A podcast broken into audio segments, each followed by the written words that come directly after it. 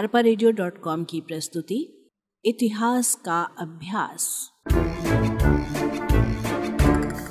वाचक स्वर, कंचन। हड़प्पा संस्कृति का राजनीतिक जीवन। हड़प्पा सभ्यता के राजनीतिक जीवन के संबंध में कोई स्पष्ट प्रमाण उपलब्ध नहीं है। खुदाई में प्राप्त विभिन्न स्रोतों के आधार पर उस समय की तात्कालीन राजनीतिक स्थिति के संबंध में अनुमान लगाया जा सकता है। विद्वानों ने अनुमान के आधार पर अपने विचार स्पष्ट किए हैं। हंटर महोदय के अनुसार मोहन जोदड़ो का शासन राजतंत्रात्मक न होकर जनतंत्रात्मक था। सत्ता जनता के प्रतिनिधियों में अधिष्ठित थी। मैके के विचार में मोहन जोदड़ो का शासन एक प्रतिनिधि के हाथ में था। पिगर महोदय का कहना है कि सिंधु प्रदेश के शासन पर पुरोहित वर्ग का प्रभाव था। हड़प्पा सभ्यता के योजनाबद्ध नगर निर्माण को देखते हुए यह कहा जा सकता है कि यहाँ पर नगर पालिका जैसी कोई संस्था अवश्य रही होगी। निष्कर्षतः यह कहा जा सकता है कि मूलतः यहाँ विकेंद्रीकृत शासन था।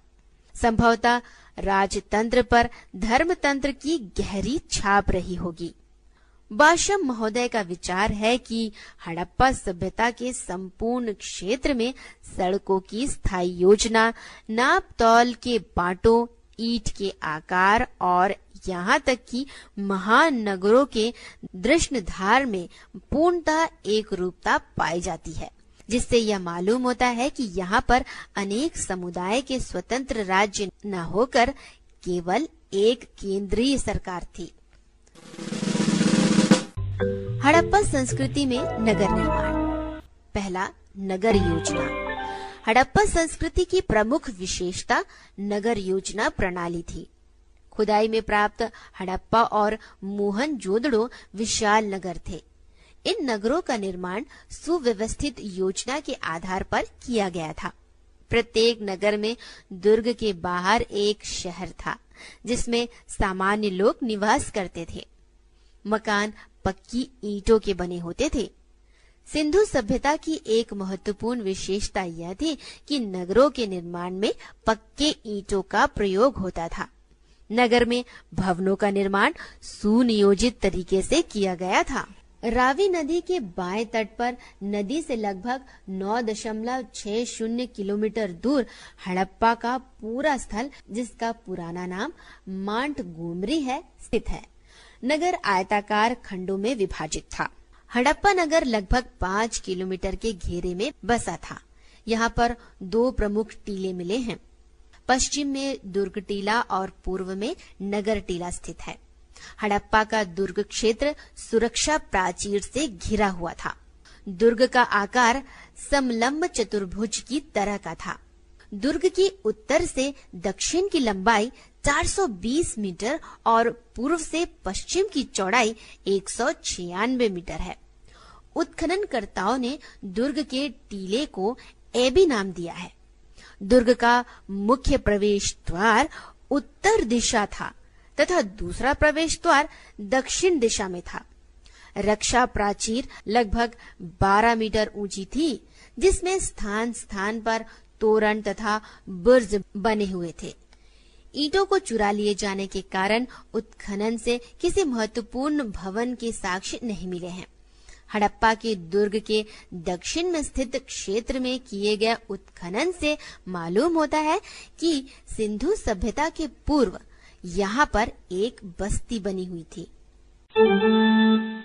दूसरा सड़कें। नगर की सड़कें उत्तर से दक्षिण और पूर्व से पश्चिम में एक दूसरे को समकोण बनाती हुई काटती थी, जिससे सड़कों के द्वारा नगर कई आयताकार और वर्गाकार भागों में बढ़ जाता था। सड़कें चौड़ी होती थी। मुख्य सड़क 10 मीटर चौड़ी तथा छोटी सड़कें 2.5 से 3.5 मीटर चौड़ी होती थी। नगर की प्रमुख सड़क 33 फीट तक चौड़ी थी।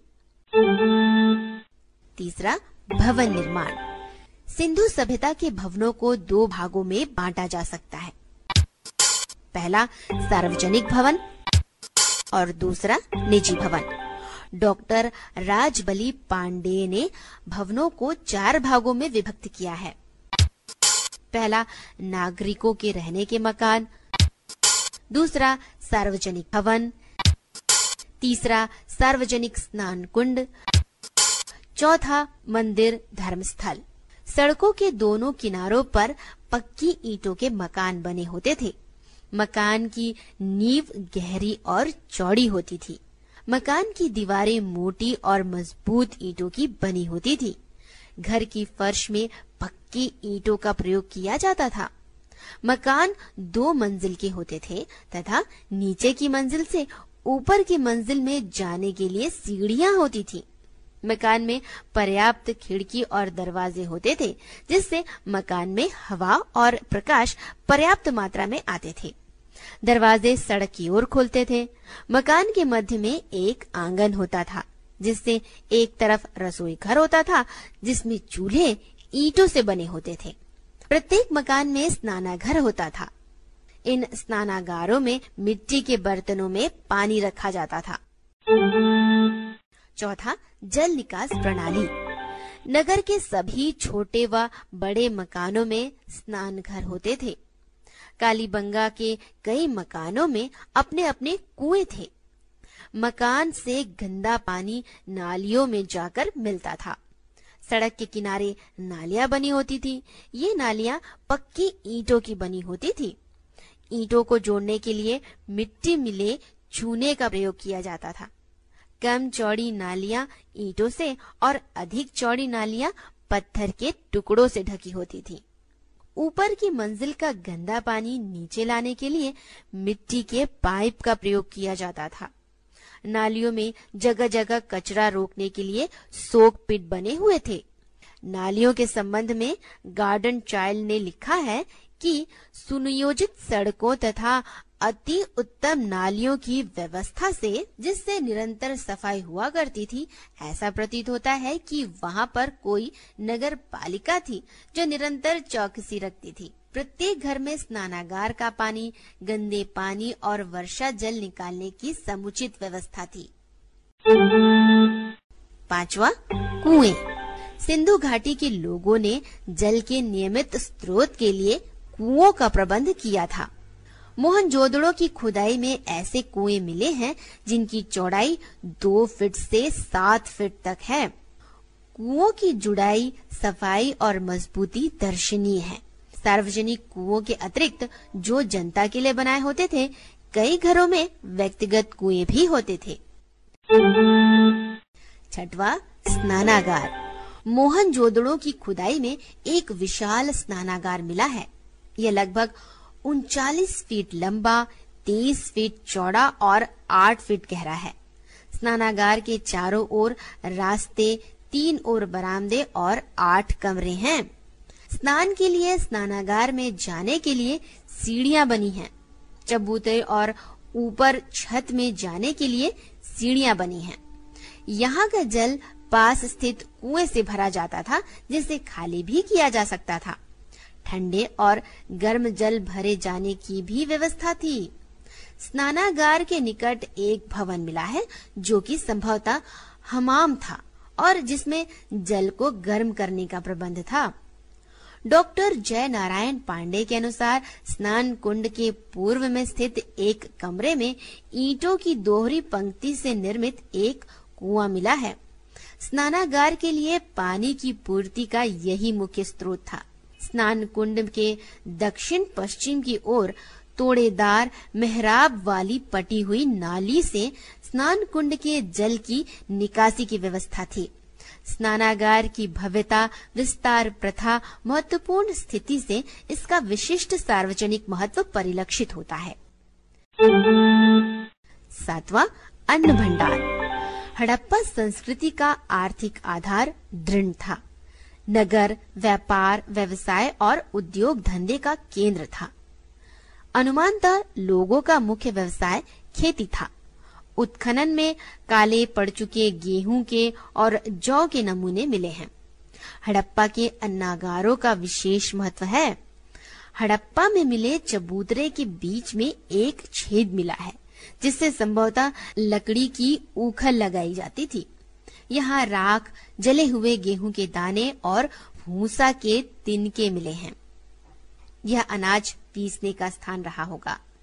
मोहन जोदड़ो का अन्नागार विशालतम भवन है, जो 55 मीटर लंबा 37 मीटर चौड़ा और 27 खंडों से युक्त है।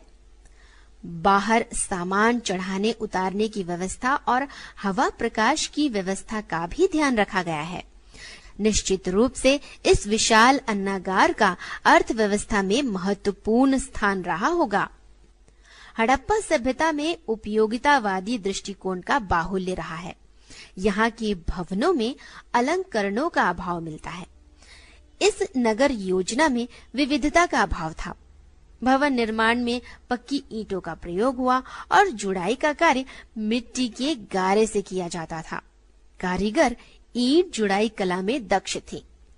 भूतल में ईट का प्रयोग होता था और ऊपर की मंजिल में लकड़ी का उपयोग होता था। हड़प्पा संस्कृति का विनाश कैसे हुआ? आओ बच्चों, अब ये जानते हैं। मेसोपोटामिया की प्राचीन सभ्यता 1800 ईसा पूर्व के पश्चात भी बनी रही, पर हड़प्पा की नगर संस्कृति लगभग उसी समय लुप्त हो गई थी। जितना कठिन हड़प्पा संस्कृति के उदय को जानना है, उतना ही कठिन उसका समाप्त होना जानना है। इस संस्कृति के विनाश के संबंध में कोई स्पष्ट प्रमाण नहीं मिले हैं। इतिहासकारों ने इस सभ्यता के अंत के संबंध में अलग अलग मत दिए हैं। संभवतः हड़प्पा सभ्यता का विनाश इन कारणों से हुआ होगा। पहला, बाढ़। हड़प्पा संस्कृति के विनाश का कारण बाढ़ रहा होगा। अत्यधिक वर्षा के द्वारा समृद्ध नगर नष्ट हो गए होंगे। प्रसिद्ध भूगर्भ शास्त्री सहानी का मत है कि हड़प्पा सभ्यता के विनाश का कारण जल प्लावन था। दूसरा, जलवायु परिवर्तन। संभवतः जलवायु में अचानक परिवर्तन आ गया हो। वर्षा कम होने लगी हो मिट्टी की उर्वरता कम हो गई हो और अनावृष्टि आदि के कारण इस फलती फूलती सभ्यता का अंत हो गया हो। सिंधु नदी ने अपना मार्ग परिवर्तित कर दिया हो, जिससे पानी की कमी से सिंधु वासियों की मृत्यु हो गई हो। तीसरा, अकाल और महामारी।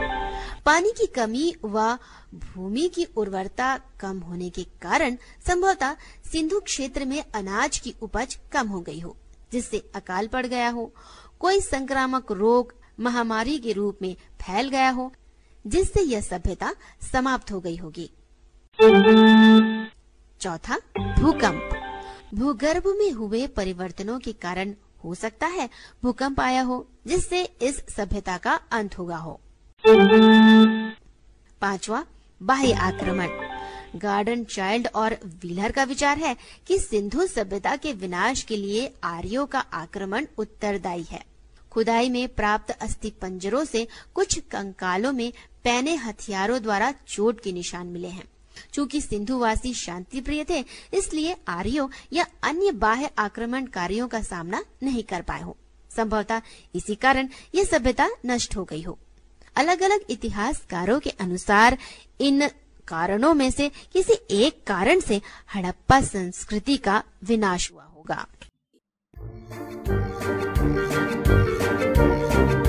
अरपा रेडियो डॉट कॉम की प्रस्तुति, इतिहास का अभ्यास।